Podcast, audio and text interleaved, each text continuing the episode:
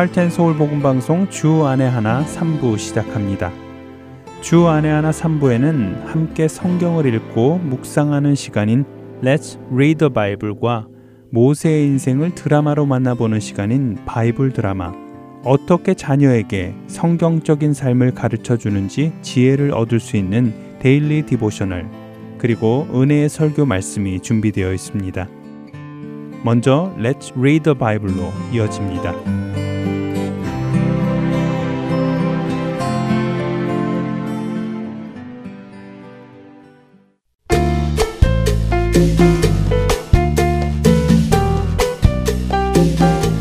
애청자 여러분 안녕하세요.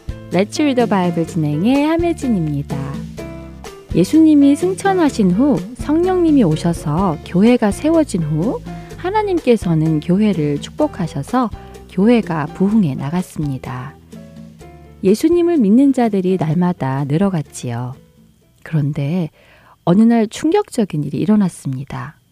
아나니아와 삽비라라는 부부가 죽게 되는 일이었지요.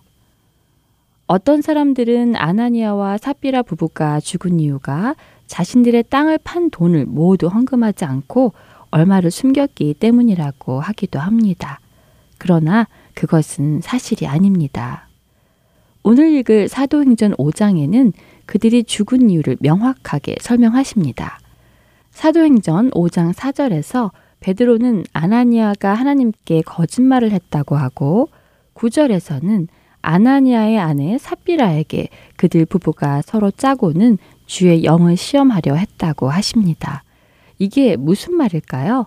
오늘 함께 읽어나갈 본문 사도행전 4장 32절에서 5장 11절의 이야기는 이런 이야기입니다. 교회가 세워지고 성도들이 한마음 한뜻이 되어 신앙생활을 하게 됩니다. 너무 행복한 시간들이었습니다. 그들은 자신들의 물건을 서로에게 나누어 주며 어느 누구도 욕심을 내지 않았지요. 밭과 집이 있는 자들은 그 밭과 집을 팔아서 필요한 성도들에게 나누어 주기도 했습니다. 그리고 그 중에는 바나바라는 사람도 있었지요. 바나바는 그 사람의 이름이 아니라 별명입니다. 그의 본명은 요셉인데요. 사람들은 그를 바나바라 불렀습니다. 바나바라는 말의 의미는 위로의 아들입니다. 이 뜻은 요셉이라는 이 사람이 주위에 도움이 필요한 사람들, 어려운 사람들, 위로가 필요한 사람들을 찾아 돕고 위로해 주어서 얻게 된 별명이지요. 많은 사람들이 자원해서 바나바처럼 자신들의 집과 밭을 팔아 서로에게 도움을 줄 때 아나니아와 삽비라 부부도 자신들의 땅을 팔아서 사도들에게 가지고 왔습니다. 어느 누구도 이 부부에게 땅을 팔아오라고 하지 않았습니다. 그런데 아나니아와 삽비라 부부는 누군가 시키지도 않은 일을 자신들도 해야겠다는 생각에서 했는지 땅을 팔았습니다. 그리고 그 땅 판 돈의 일부는 자신들이 숨기고 사람들 앞에 나가서 자신들도 땅 판 모든 돈을 성도들을 위해서 쓰겠다며 거짓말을 한 것입니다. 베드로는 그런 그의 마음을 사탄이 가득한 마음이라고 사도행전 5장 3절에 표현하지요. 그리고는 4절에 이렇게 말씀합니다. 땅이 그대로 있을 때에는 내 땅이 아니며 판 후에도 내 마음대로 할 수가 없더냐. 어찌하여 이 일을 내 마음에 두었느냐. 사람에게 거짓말한 것이 아니요 하나님께로다. 그랬습니다. 베드로의 말처럼 그 땅은 팔기 전에도 아나니아의 것이었고 팔고 나서 얻은 돈도 아나니아의 것이었습니다. 그래서 그는 자신이 원하는 대로 사용하면 되었습니다. 그러나 그는 자신의 것을 다 나누지도 않으면서 사람들로부터는 다 나눈다는 칭찬을 듣기 원했습니다. 아나니아가 생각한 것은 성도들에게 도움을 주려는 것이 아니었습니다. 자기 자신이 사람들로부터 칭송을 받는 것이었지요. 그렇기에 그는 하나님을 속인 자가 되었고 주의 영을 시험하는 자가 된 것입니다. 우리가 하는 모든 일은 주님을 위해서 해야 합니다. 도움이 필요한 사람들을 돕기 위해 해야 하지요. 나 자신의 명예와 칭송을 얻기 위해서는 안 됩니다. 높임을 받을 분은 오직 예수님 한 분이시기 때문입니다. 어떠세요, 여러분? 여러분은 누구를 위하여 봉사하시고 도우시나요? 자기 자신의 이름을 위해서라면 우리는 그 일을 그만두고 주님을 위해 하는 것으로 바꾸어야 합니다. 그렇게 된 우리가 모두 되기 바라며 사도행전 4장 32절에서 5장 11절까지의 말씀을 읽고 오늘 이 시간 마치겠습니다. 믿는 무리가 한 마음과 한 뜻이 되어 모든 물건을 서로 통용하고 자기 재물을 조금이라도 자기 것이라 하는 이가 하나도 없더라. 사도들이 큰 권능으로 주 예수의 부활을 증언하니 무리가 큰 은혜를 받아 그 중에 가난한 사람이 없으니 이는 밭과 집 있는 자는 팔아 그 판 것의 값을 가져다가 사도들의 발 앞에 둠에 그들이 각 사람의 필요를 따라 나누어 줌이라. 구브로에서 난 레위족 사람이 있으니 이름은 요셉이라. 사도들이 일컬어 바나바라 번역하면 위로의 아들이라 하니 그가 밭이 있음에 팔아 그 값을 가지고 사도들의 발 앞에 두니라. 아나니아라 하는 사람이 그의 아내 삽비라와 더불어 소유를 팔아 그 값에서 얼마를 감춤해 그 아내도 알더라. 얼마만 가져다가 사도들의 발 앞에 두니 베드로가 이르되 아나니아야 어찌하여 사탄이 네 마음에 가득하여 네가 성령을 속이고 땅 값 얼마를 감추었느냐 땅이 그대로 있을 때에는 내 땅이 아니며 판 후에도 네 마음대로 할 수가 없더냐. 어찌하여 이 일을 내 마음에 두었느냐. 사람에게 거짓말한 것이 아니요 하나님께로다. 아나니아가 이 말을 듣고 엎드러져 혼이 떠나니 이 일을 듣는 사람이 다 크게 두려워하더라. 젊은 사람들이 일어나 시신을 싸서 메고 나가 장사하니라. 세 시간쯤 지나 그의 아내가 그 일어난 일을 알지 못하고 들어오니 베드로가 이르되 그 땅 판값이 이것뿐이냐 내게 말하라 하니 이르되 예 이것뿐이라 하더라 베드로가 이르되 너희가 어찌 함께 꾀하여 주의 영을 시험하려 하느냐? 보라 네 남편을 장사하고 오는 사람들의 발이 문 앞에 이르렀으니 또 너를 메어 내가리라 하니. 곧 그가 베드로의 발 앞에 엎드러져 혼이 떠나는지라 젊은 사람들이 들어와 죽은 것을 보고 메어다가 그의 남편 곁에 장사하니. 온 교회와 이 일을 듣는 사람들이 다 크게 두려워하니라. Let's read the Bible 오늘은 사도행전 4장 32절에서 5장 11절까지의 말씀을 읽었습니다. 안녕히 계세요.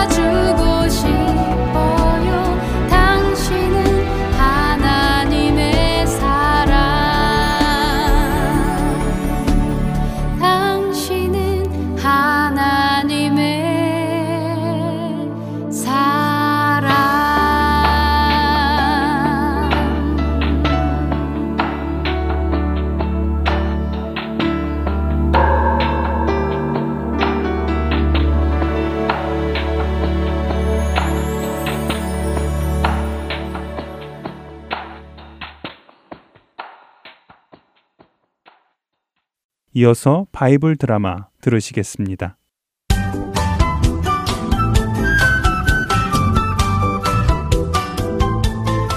애청자 여러분 안녕하세요.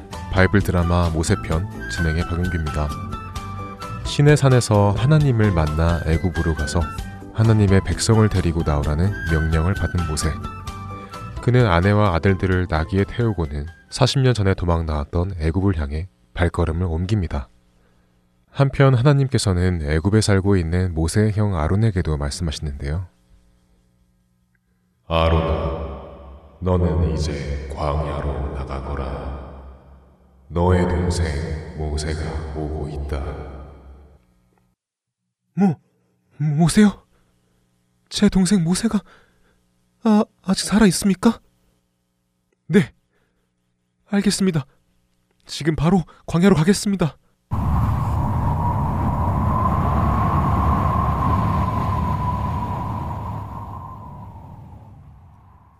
광야에 도착한 아론. 저 멀리 오고 있는 모세의 모습이 보입니다. 모세! 모세야! 여기야, 여기! 아론 형님! 아론 형님!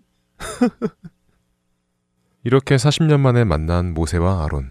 그들은 서로 껴안고 입맞추며 반가운 인사를 나눕니다. 모세는 아론에게 하나님께서 하신 모든 말씀을 전해줍니다. 형님, 하나님께서 제게 이스라엘 백성을 이끌고 애굽에서 나오라고 하셨습니다. 우리 조상 아브라함과 이삭과 야곱에게 주겠다고 약속하신 그 땅으로 데리고 가라고 하셨습니다. 그런데 형님, 저는 자신이 없습니다. 제가 뭐라고 그런 일을 할 수 있겠습니까? 모세야, 우리가 하는 것이 아니라 하나님께서 함께 하실 거다. 그분이 그렇게 하라고 하셨다면 그렇게 하실 것이야. 우리는 그분의 말씀에 순종만 하자. 자, 어서 가서 우리 민족의 장로님들을 모아 이 말씀을 전해보자.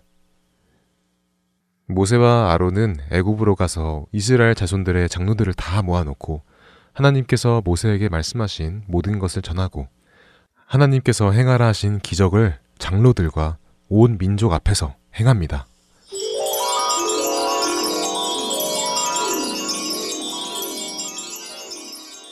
우와, 아니 어떻게 지팡이가 뱀이 되었다가 다시 지팡이가 되는 것이지? 내 눈으로 똑똑히 보고도 믿어지지가 않는군.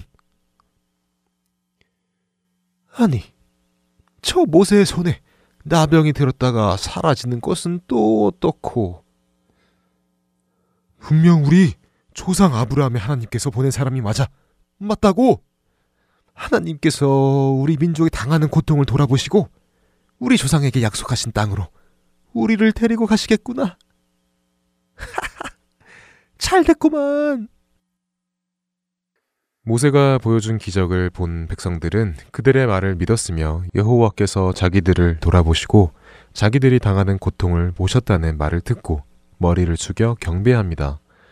백성들이 모세의 말과 기적을 믿자 모세는 힘을 얻어 애굽 왕 바로를 찾아갑니다.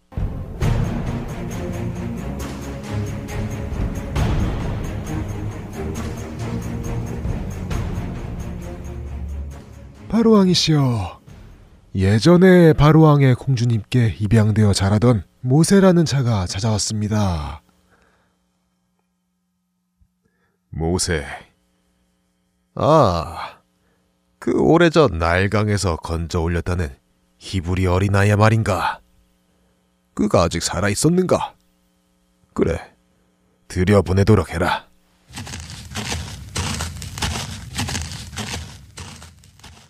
바로왕이시여, 평안하시기를 빕니다. 저같이 작은 사람을 이렇게 만나주시니 영광입니다. 오늘 왕께 부탁드릴 일이 있어서 이렇게 찾아뵈었습니다.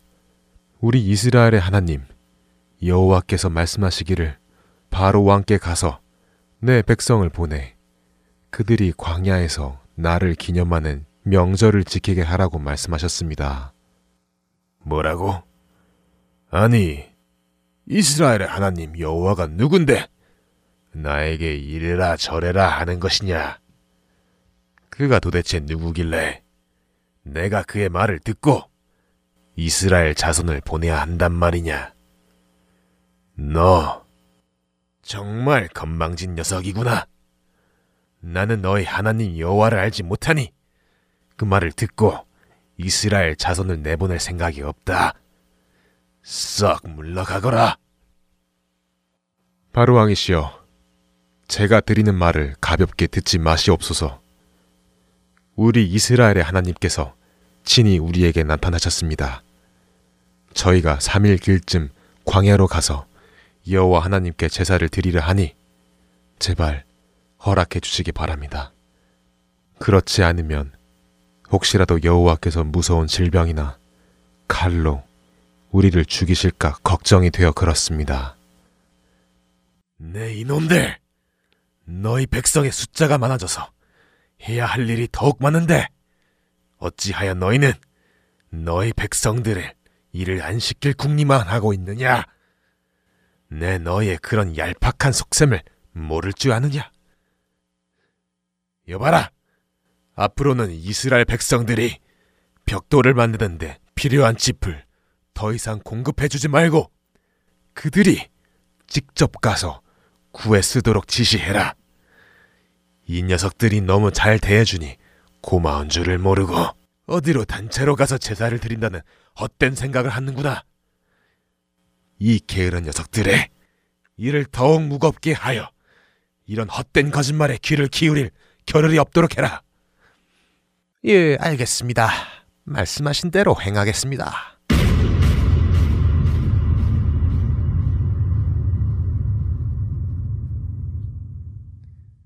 이스라엘 민족을 이끌고 광야로 나가려는 모세의 설득은 바로왕에게 통하지 않았습니다. 오히려 바로왕의 화만 돋구어 이스라엘 백성들은 더 많은 일을 하게 되었습니다. 하나님께서는 이스라엘 백성들을 어떻게 구원하실까요? 바이블 드라마 모세편 다음 시간에 찾아뵙겠습니다. 안녕히 계세요.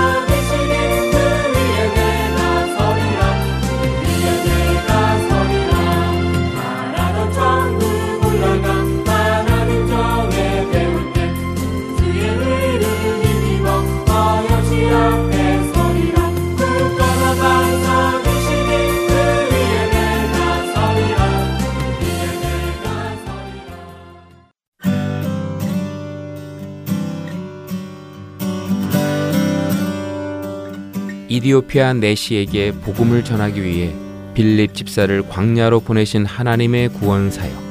지금도 그 구원의 역사는 일어나고 있습니다. 믿지 않는 자에게 복음을, 믿는 자들에게 영적 성장을 도와주는 하트앤소울 복음 선교에 동참하지 않으시겠습니까? 하트앤소울 복음 방송 선교회에서는 후원으로 동참하실 동역자를 찾습니다. 여러분들의 후원이 바로 영혼을 살리고 세우는 그 사역에 사용됩니다. 후원자 문의는 본 방송사 사무실 전화번호 602-866-8999 또는 이메일 주소 heartandsoul.org at gmail.com으로 연락해 주시기 바랍니다.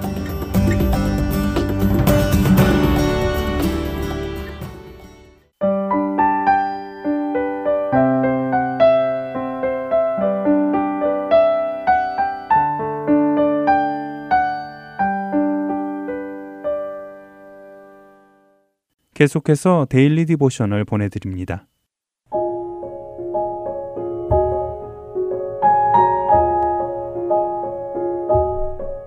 애청자 여러분 안녕하세요. Daily Devotional 진행의 최소영입니다. 우리 자녀들은 자신에게 잘못한 사람이나 자신을 힘들게 하는 사람들을 어떤 마음으로 대하고 있나요? 혹시 내가 당한 대로 똑같이 갚아주겠다고 생각하지는 않는지요?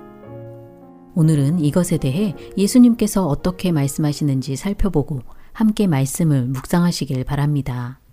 오늘 데일리 디보셔널의 제목은 A Big Bully입니다. 세처는 학교 복도에서 줄리안이 걸어오는 것을 보고는 재빨리 교실로 들어가 버립니다. 늘 세처를 못살게 굴고 괴롭히는 줄리안이 너무 불편하고 싫어서였지요. 줄리아는 세처의 헤어스타일이 지저분한 강아지 같다고 놀리기도 했고, 세처가 입고 있는 셔츠를 보고 어린 아이들이나 입는 옷 같다고 비웃기도 했습니다. 어떤 때는 세처의 점심 도시락을 보고 아이들이나 먹는 테디베어 쿠키를 쌓았느냐고 비아냥거리기도 했지요. 그럴 때마다 세처는 줄리안의 말에 신경 쓰지 않고 무시하려 했지만 그것이 쉽지는 않았습니다. 더 이상 참기 힘들다는 생각이 들자 오늘 학교가 끝나고 집에 가면 엄마에게 줄리안에 대해 말씀드려야겠다고 마음먹었지요. 엄마는 어떻게 해야 할지 도와주실 것이라고 떼처는 생각했지요. 어느덧 오후가 되어 역사 수업 시간이었습니다. 세처와 줄리안은 지난번 역사 과제에 같은 팀이었지요. 세처는 줄리안과 같이 앉아 있어야 하는 것이 불편해서 도망이라도 가고 싶은 심정이었습니다. 옆에 있는 줄리안을 슬쩍 쳐다보았는데 놀랍게도 줄리안 역시 굉장히 불안해 보였지요. 늘 자신을 괴롭히던 줄리안이 불안해하는 모습을 보이자 때처는 무슨 일일까 궁금해졌습니다. 선생님은 아이들에게 각 팀이 된 두 명이 돌아가며 책을 읽고 문제지에 나온 질문에 답을 쓰라고 하셨지요. 같은 팀인 세처와 줄리안도 선생님의 지시대로 함께 책을 들었습니다. 먼저 세처가 책을 읽었고 이제 줄리안이 읽을 차례였지요. 그런데 줄리안은 굉장히 당황한 얼굴로 책을 볼 뿐 아직도 읽지 않고 있었습니다. 겨우 입을 뗀 줄리안은 더듬거리며 느리게 단어들을 읽으려고 애쓰고 있었지요. 줄리안이 글을 잘 읽지 못한다는 것을 알게 된 세처는 지금이 줄리안에게 복수할 수 있는 좋은 기회라는 생각이 들었습니다. 그런데 그 순간 교회에서 배웠던 성경 말씀이 떠올랐지요. 너희 원수를 사랑하라고 하신 예수님의 말씀이었습니다. 예수님께서는 그러한 사람들을 위해서도 목숨을 내어주셨기 때문이지요. 줄리안이 책을 읽으려고 애쓰는 모습은 평소처럼 못되고 무서워 보이지 않았습니다. 오히려 불안하고 겁이 난 듯 보였지요. 그런 줄리안의 모습을 보며 세처는 작은 목소리로 줄리안에게 단어 읽는 것을 가르쳐 주기 시작했습니다. 그러자 줄리안은 웃는 얼굴로 세처를 쳐다보며 고맙다고 대답하였지요. 세처는 자신이 당한 것처럼 똑같이 갚아주지 않고 예수님의 말씀대로 순종할 수 있어 하나님께 감사하며 오늘 이야기는 마칩니다. 오늘 세처의 경우처럼 혹시 우리 자녀들도 자신을 힘들게 하는 친구가 있는지 물어보시기 바랍니다. 만약 자신을 괴롭히고 따돌린다면 부모님이나 선생님 등 믿을 수 있는 어른들께 말씀드리고 도움을 받아야 합니다. 하지만 그들이 돌이키고 예수님 안에 거하도록 기도해야 하는 것도 잊어서는 안 될 것입니다. 왜냐하면 예수님께서 너희 원수를 사랑하고 그들을 위해 기도하라고 하셨기 때문이지요. 예수님께서는 우리의 죄뿐 아니라 그들의 죄를 위해서도 십자가에서 죽으셨습니다. 원수를 갚으려 하지 말고 오히려 예수님을 전할 수 있는 기회로 삼도록 자녀들에게 권면해 주시기 바랍니다. 오늘 함께 묵상할 말씀은 데살로니가 전서 5장 15절. 삼가 누가 누구에게든지 악으로 악을 갚지 말게 하고 서로 대하든지 모든 사람을 대하든지 항상 선을 따르라 입니다. 하늘에 계신 너희 아버지의 온전하심과 같이 너희도 온전하라고 하신 예수님의 말씀대로 살아가는 우리 자녀들 되길 소망하며 Daily Devotional 마칩니다. 안녕히 계세요.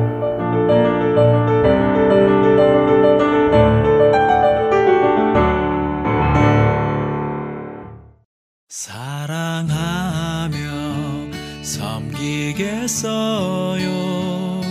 생명 주신 예수님 버려진 날 찾아오셔서 내게 생명 주셨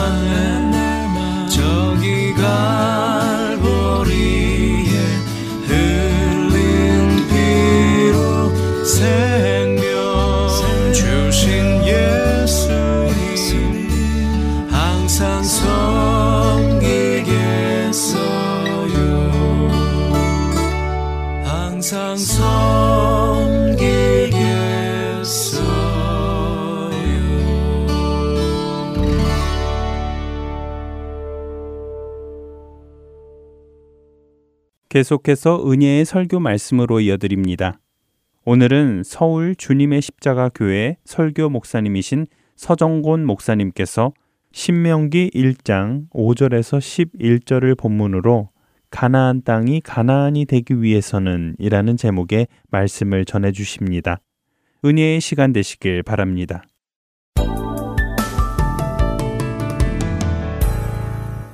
오늘 본문 말씀은 신명기 1장 5절로부터 11절까지 말씀 어, 제가 대표로 봉독하겠습니다. 신명기 1장 5절로부터 11절까지 말씀입니다.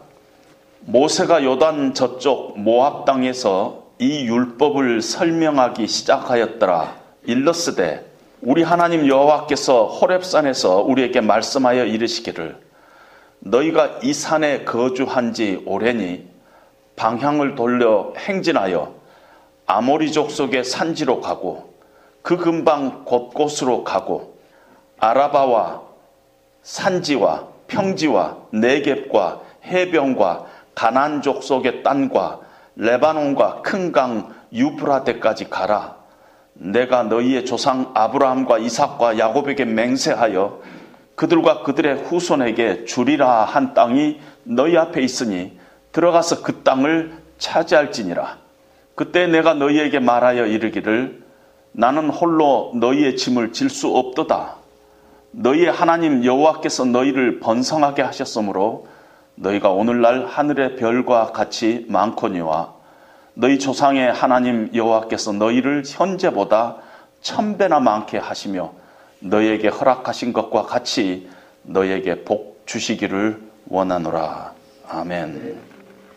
오늘 우리가 읽은 본문은 하나님께서 이스라엘 백성에게 오래 전부터 지금부터 한 400년 전부터 하나님께서 약속하신 가나안 땅, 젖과 꿀이 흐르는 땅, 축복의 땅에 들어가기 전에 하나님께서 이스라엘의 지도자 모세를 통해서 이스라엘 백성에게 말씀하신 설교, 그것이 바로 어, 신명기입니다. 지난 40년을 이렇게 회고하면서 이제 새로운 땅, 가나안 땅에 들어가서는 너희가 어떻게 그 땅에서 살아야 될까 하는 것을 지금 이스라엘 백성들에게 가나안 땅을 바라보면서 지난 40년 동안을 거쳐와서 이제 가나안 땅을 바라보는 그 지점에서 어, 하나님께서 이스라엘 백성들에게 말씀하십니다. 우리는 지난해까지 2019년도까지 이렇게 우리의 어, 세월을 보내고 하나님께서 이제 우리에게 정말 은혜로 하나님의 그런 축복으로 주시는 2020년도 가나안이라는 땅 앞에 우리가 지금 이미 첫 발을 디뎠습니다. 그리고 하나님께서 주신 2020년도를 우리는 소망하며 또 기대하며 또 어느 때는 결심하며 어떻게 2020년도를 우리가 신앙인으로서 멋지게 한 해를 보낼 수 있을까 그런 생각을 갖지 않은 사람이 없을 것입니다.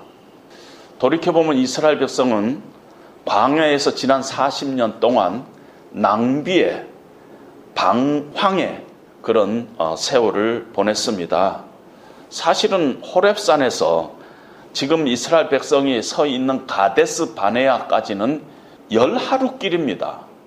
오늘 본문 12절에도 우리가 읽지 않았지만 열 하루 길이라 그랬어요. 그런데 40년을 보내고 지금 이 자리에 서 있는 것입니다. 40년 전에 이 가데스 바네아에 있었어요. 여기서 열두 정탐꾼을 가나안 땅에 보냈어요. 그들이 갔다 와서 보고를 하는 것을 보고 그들의 마음이 낙심되고 이 두려움이 생겨가지고 다시 광야로 회진했던 것입니다. 하나님께서 약속하신 그 땅은 믿음으로 받아야 되는데 이스라엘 백성들이 불신으로 원망으로 두려움으로 그 땅을 받았기 때문에 40년의 세월을 허비하고 어, 낭비한 그런 세월을 보냈습니다. 물론 광야에서 40년을 보낼 때도 하나님께서는 이스라엘 백성들과 함께 있었습니다. 불기둥, 구름기둥으로 이스라엘 백성들을 인도하시고 만나로 먹이시고 그래서 연단하시고 낮추시고 그러면서 사람이 떡으로만 살 것이 아니라 하나님의 입으로부터 나오는 모든 말씀으로 살게 하는 그런 훈련을 이스라엘 백성들에 시켰습니다. 그러나 광야는 하나님께서 목표하는 그 목적지가 아닙니다. 그 땅에서조차도 하나님께서는 이스라엘 백성들에게 향하신 그 긍휼하심과 계획을 가지고 이스라엘 백성들을 정말 어미새가 새끼를 품에 안듯이 그렇게 인도에 오셨지만은 그렇다고 그 땅이 그 광야가 하나님의 원하시는 목적지는 아니었다는 것입니다. 하나님이 원하시는 삶은 아니었어요. 하나님이 원하시는 이스라엘 백성들이 가야 할 곳은 처음부터 하나님의 머릿속에 가나안이었어요. 그 땅에는 기쁨이 있고 안식이 있고 평강이 있고 승리가 있는 그런 땅이 가나안 땅이었고 그 땅을 하나님께서는 목표로 했습니다. 그런데 이스라엘 백성들이 광야에서 40년을 보냈던 것입니다. 물론 2020년도도 하나님께서 우리에게 주시는 영적인 가나안 땅이에요. 그런데 그냥 가나안 땅이 되는 게 아니라는 것입니다. 우리에게 초이스가 있어요. 2020년도 우리는 광야에서 보낼지 가나안으로 들어갈지 몰라요. 하나님께서는 우리를 그 땅을 지금 주셨어요. 이 땅이다. 2020년도 이 땅이 내가 너희에게 주는 가나안 땅이다 하고 우리에게 주셨는데 우리가 어떻게 처신하느냐에 따라서 2020년도는 어너더 광야일 수 있고 새로운 가나안 땅이 어, 될 수 있다는 것입니다. 우리가 만약에 광야에 그대로 안주하고 그 익숙한 곳에서 우리가 갇혀 있다면은 여전히 2020년도는 우리의 41년째 되는 광야 땅일 뿐이라는 것입니다. 따라서 이스라엘 백성들이 광야에서 떠나서 가나안 땅, 하나님의 약속의 땅, 하나님의 비전의 땅, 그 땅으로 들어가기 위해서 몇 가지가 우리에게 필요합니다. 오늘 6절에 보니까 너희가 이 산에 거주한 지 오래니 7절에 방향을 돌려 행진하여 이렇게 어, 시작을 하고 있습니다. 너희가 이 산에 거한 지 지금 오래다는 것입니다. 그래서 이제 방향을 돌려서 가나안 땅, 하나님께서 약속하신 땅, 하나님의 비전이 있는 그 땅으로 너희가 이제 방향을 돌려서 그리로 행진해서 가야 된다는 것입니다. 새로운 각오를 가지고 다음 스테이지로 넘어가야 한다는 것입니다. 새로운 움직임이 우리 가운데 있어야 된다는 것입니다. 지금 우리가 가졌던 그 영적인 그 자리에 그 스테이지는 하나님이 원하는 스테이지가 아니라는 것이 2020년도는 새로운 너희가 이 땅에서 여기서 거주한 지 오래됐었는데 이제는 일어나서 방향을 좀 돌려서 앞으로 나가야 되지 않겠느냐 하는 것입니다. 진행하라는 것입니다. 하나님의 약속 땅으로 들어가라는 것입니다. 더 이상 이 자리에 익숙하게 앉아 있지 말고 이 자리에서 뭉개지 말고 그냥 이 자리가 좋습니다 하고 있지 말고 새로운 스테이지로 너희가 일어나서 진행해야 된다는 것입니다. 신앙생활이 그런 것 같아요. 그냥 우리가 겨우 체면 유지하고 살아가는 그것이 신앙생활이 아닙니다. 2020년도가 새로 시작됐는데도 아무 결단도 없고 아무 어떤 소망도 없고 아무 계획도 없고 각오도 없고 생각도 없이 똑같은 묵은 마음으로 작년도나 금년도나 뭐 세상에 뭐 변할 게 뭐 있냐 뭐 특별한 게 뭐가 있느냐 하고 그냥 앉아서 가데스 바네아에서 빙글빙글 돌면서 살아가는 것이 신앙생활이 아니라 이제 방향을 바꾸어서 앞으로 나아가야 한다 하는 것이 하나님께서 우리에게 주시는 말씀인 것입니다. 오늘 우리가 본문에도 보면은 아모리 족속의 산지로 가고 그 근방 곳곳으로 가고 아라바와 산지와 평지와 네겝과 해변과 가나안 족속의 땅 레바논과 큰 강 유프라데까지 가라. 하나님께서는 이스라엘 백성들이 가야 할 곳 그것을 막연하게 그냥 떠나라 그렇게 얘기하고 있지 않고 가나안 땅을 정확하니 알려 주십니다. 이것이 하나님의 비전이에요. 그걸 우리가 하나님의 꿈이라 그러는데 이 하나님의 꿈은요. 그냥 보이지 않는 그냥 이렇게 망상이 아니라 하나님께서 이미 정확하니 그려 놓은 약속이라고 볼 수 있어요. 보이는 것이에요. 하나님께서 오늘 가나안 땅 약속의 땅 을 보여주시는데 정확하게 보여주시는 거예요. 동은 어디까지고 서는 어디까지고 북쪽은 어디까지고 남쪽은 어디까지고 거기가 가나안 땅이라 그쪽으로 가라. 아라바 산지와 평지와 내get과 해변과 가나안 족속의 땅 레바논과 큰 강 유브라테까지 가라. 하나님의 그 비전은 정확하게 말씀을 통해서 우리에게 한 걸음 한 걸음 약속으로 보여주시고 있는 것입니다. 하나님께서 너희 열조 아브라함과 이삭과 야곱과 맹세하사 그 후손에게 주리라고 한 그 땅, 이미 하나님께서 약속하신 그 땅, 그 땅을 하나님께서 지금 가나안 땅으로 우리에게 주시겠다는 것입니다. 따라서 2020년도는 우리는 믿음의 지경을 넓게 바라보면서 하나님의 꿈이 성경을 통해서 우리에게 하나님이 주신 약속이 무엇인가 분명히 보이게 우리에게 주시는데 그것에 우리가 시선을 두고 목표를 두고 그 스테이지로 하나님의 약속의 스테이지로 하나님께서 축복하시겠다고 했어요. 오늘 11절에 보니까 너희 조상의 하나님 여호와께서 너희를 현재보다 천배나 많게 하시며 너희에게 허락하신 것과 같이 너희에게 복 주시기를 원하노라. 우리가 아무리 2019년도까지 불충하게 살았다 하더라도 하나님의 마음은 우리에게 복 주시기를 원하고 그 복을 현재보다 천 배나 주시기를 원하는 하나님의 크신 비전이 있다는 것입니다. 2020년도는 그 하나님의 어, 꿈의 그 약속을 어, 우리가 바라보면서 어, 믿음의 지경을 어, 넓혀 나가야 한다 하는 것이 오늘 첫 번째 메시지인 것입니다. 그런데 하나님의 그 약속의 땅, 축복의 땅, 하나님의 비전은 어떻게 얻어지느냐?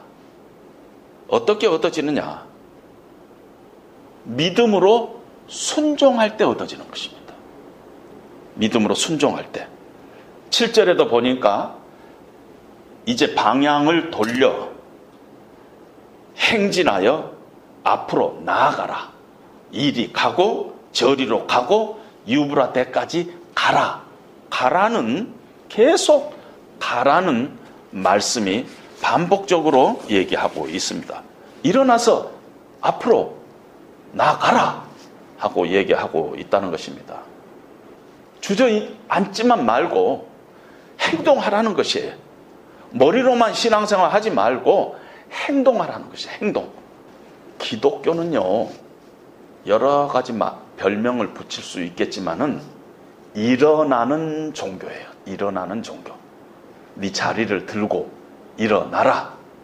네 병상에서 일어나라. 너를 막고 있는 돌문을 열고 일어나라. 기독교는 일어나는 종교예요. 8절에 보니까 하나님께서 약속하신 땅이 너희 앞에 있으니 들어가서 차지하라. Go in and take possession of the land.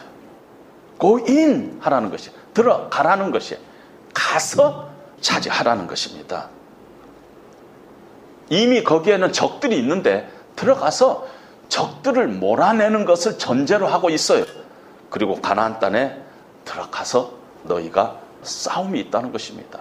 가나안 땅에 들어간다는 것은 영적인 싸움이 그 안에 있다는 것입니다. 하나님께서 약속하신 땅이지만 그 땅에 요단강도 있고 여리고성도 있고 아이성도 있고 7개 이방 족속이 기다리고 있어요. 그 안에 들어가서 외부와 싸우는 것도 있지만 내부의 불신과도 싸우는 그런 전쟁의 역사가 여러분 우리가 알고 있는 여호수아잖아요. 여호수아는 전쟁의 역사잖아요. 가나안 땅에 들어가서 우리의 영적인 싸움을 통해서 그 땅을 차지할 텐데 어떻게 차지하느냐? 믿음의 순종을 통해서 차지하게 된다 한다는 것입니다. 행동하는 믿음, 순종하는 믿음을 통해서 그 땅을 너희가 차지하게 될 것이라는 것이 하나님께서 주신 것은 하나님의 축복이지만 들어가서 취하는 것은 우리의 책임이에요. 하나님이 다 알아서 해 주세요. 그건 기독교가 아니라는 것입니다. 자칫 잘못하면 그러한 어, 신앙을 하기가 쉬운데 절대 주권적인 하나님, 하나님께서 다 알아서 아시죠? 그러니 전도가 무슨 필요가 있겠습니까? 이게 기독교가 아니에요. 그 잘못 생각한 그 어떤 생각의 유희에 불과하죠. 성경은 철저하게 그 일이 우리의 책임이라고 얘기하고 있습니다. 들어가서 싸우는 건 우리의 책임이에요. 하나님께서 도와주시지만은 우리가 믿음의 순종의 발걸음을 띄고 들어가는 것은 우리의 책임이라는 것이에요. 안 들어가면은 이길 수 없는 거예요. 가난 땅 아니라 뭐 아무것도 우리가 얻을 게 없다는 것입니다. 물론 우리가 때로는 심사숙고하고 생각도 하고 재고도 하고 또 회의도 하고 연구도 하고 고민도 하고 말씀도 전하고 아, 이런 일이 필요하죠. 계산도 하고. 그러나 만약에 결단이 없다면 만약에 행동이 없다면 그거 다 쓸데없는 짓이라는 것입니다. 목수들에게 이런 말이 있습니다. 잴 때는 두 번 재고 자를 때는 단번에 자르라 그런 게 있어요. 그러니까 재는 거가 없다는 거가 아니에요. 근데 목사가 평생 재기만 하고 있습니까? 어느 때 결단하고 탁 자를 때는 적당히 자르지 않고 샥 잘라버린다는 것이죠. 그런 결단이 우리에게도 있다는 것입니다. 어떤 순종의 행동이 우리에게 반드시 필요합니다. 때로는 이것이 이렇게 행동하는 것이 두려움이 있고 이것이 맞는가 틀린가 그런 것 잘 분별이 안 될 때도 있어요. 그러면은 행동해 보면 알아요. 아, 행동해 보면은 이것이 하나님 뜻인가 아닌가 할 때가 있다는 것입니다. 그래서 우리가 2020년도를 살면서요, 이게 얼마나 중요하냐면 우리가 참 약해요. 그래서 긍정적인 생각을 할 때하고 부정적인 생각을 할 때하고 다 똑같은 생각이 아닙니다. 할 수만 있거든 긍정적인 생각을 하는 것이 신앙생활에서도 성공하는 길입니다. 아, 뭐, 그거 되겠어. 아니야. 하나님께서 도와주시면은 우리 할 수 있어. 이렇게 생각하자는 것이 하나님께서 도와주시면 우리가 어, 이 일을 겪어나갈 수 있지 않겠느냐. 지금 우리 눈에는 이게 너무 어려워서 주저앉고 싶지만 하나님께서 도와주시면은 우리가 할 수 있지 않겠느냐. 어, 이렇게 생각을 좀 바꾸자는 것이 그래서 유명한 말이 있죠. 자살의 반대말은 살자라고. 아, 자살할 때 말을 바꿔가지고 살자. 그렇게 proactive하게 우리가 생각을 하면은 살 길이 있다는 것입니다. 긍정적인 소리를 들어야 합니다. 우리는요, 이 듣는 거에 따라서 우리의 life가 많이 좌우됩니다. 근데 놀랍게도 우리가 죄성을 갖고 있기 때문에요, 안 좋은 소리를 우리가 민첩해요. 안 좋은 소리 들을 때. 그리고 안 좋은 소리가 재밌어요. 근데 그러지 마세요. 이 소리도 긍정적인 소리. 우리가 듣는 소리에 따라서 우리 생각이 지배되는 것입니다. 그렇죠? 그래서 항상 이렇게 긍정적인 소리를 어, 듣는 것이 신앙생활에도 어, 중요하다는 것입니다. 말도 마찬가지예요. 긍정적인 말, 특별히 하나님의 공동체 안에서 서로 격려하고 위로하고 세워주고 아 집사님이 잘하셨어요. 아 그 정도면 잘한 거죠. 이렇게 하자는 것이 우리 해봅시다. 에이, 해봤자 무슨 소용 있겠어요? 뭐 하나만 하지 않겠어요? 아 그래도 해봅시다. 여러분 교회는요 뭐 해가지고 성과 올리는 것이 목표가 아니에요. 함께 하는 것이 목표예요. 한 사람한테 똑똑한 사람한테 시키면은 효과가 100이에요. 그런데 다섯 명이 함께 하면은 50밖에 안 나요. 저 사람한테 딱 맡기면은 저 사람 기가 막히게 막 컴퓨터 해가지고 하룻밤에 그냥 쫙 내놓는 거 그것보다 다섯 명이 50 효과 내는 것이 성경적이라는 것입니다. 저는 그런 일들을 너무 많이 경험했어요. 교회는요, 잘하고 아주 뭐 성과 내고 뭐, 뭐 하고 그게 아니에요. 함께, 함께 하는 것. 좀 못해도 함께 하는 것이 중요하다는 것이. 그래서 긍정적인 말 해야 합니다. 행동도 긍정적인 행동이 있어요. 아, 자꾸 뒤로 이렇게 처지고 빠지고 빼고 그것보다 아, 좀 내가 못해도 해봅시다. 그게 얼마나 필요하느냐는 것이. 모임도 마찬가지입니다. 긍정적인 모임이 있어요. 모임도 모일 때마다 우리가 하나님의 앞에 영광을 돌리고 또 하나님의 몸된 교회를 서로 세우는 그런 일들을 서로 어, 나누고 부족하지만 서로 격려하고 그런 모임들을 우리가 2020년도는 우리가 해 나가야 합니다. 결론적으로 말씀드립니다. 2020년도는 하나님이 주시는 축복의 가나안 땅인 것만은 분명하지만은 그 자체가 우리에게 가나안 땅이다 이렇게 얘기할 수 없어요. 우리에게는 여전히 2020년도가 광야일 수도 있고 가나안일 수도 있어요. 그런데 하나님께서는 네가 가나안이 되기 위해서는 너희가 오래 여기에 머무른 데서 일어나서 내가 명하는 곳으로 가라. 가라고 얘기하고 있어. 가라. 그리고 뿐만 아니라 너의 믿음의 순종을 통해서 믿음의 순종을 통해서 너희가 이 땅을 어, 차지하라. 일어나서 가라. 방향을 틀어서 하나님의 비전을 바라보고 그쪽으로 향해서 믿음의 순종의 발걸음을 떼어라. 프로액티브하게 생각하고 행동하고 말하고 모이고 격려하고 그런 것들을 통해서 2020년도 주시는 하나님의 약속의 땅이 가난이었다. 정말 하나님이 주신 약속의 땅을 우리가 참 엔조이하는 그런 한 해였다. 내 일생 가운데서 수없이 살아왔지만 돌이켜 보건대 2020년도는 내가 다시 일어났던 해다. 하나님의 은혜로 다시 일어나서 내가 하나님의 약속된 곳으로 한 걸음 뛰었던 곳이다. 하나님의 도와주셔서 하나님이 주시는 그 복을 내가 쟁취한 그런 해였다 하는 그런 고백을 우리가 2020년도 말에 우리가 하나님 앞에 감사로 올려드릴 수 있도록 우리가 함께 2020년도를 시작하십시다. 그런 각오를 가지고 그런 축복이 저와 여러분들에게 함께 하시기를 주님의 이름으로 축원드립니다.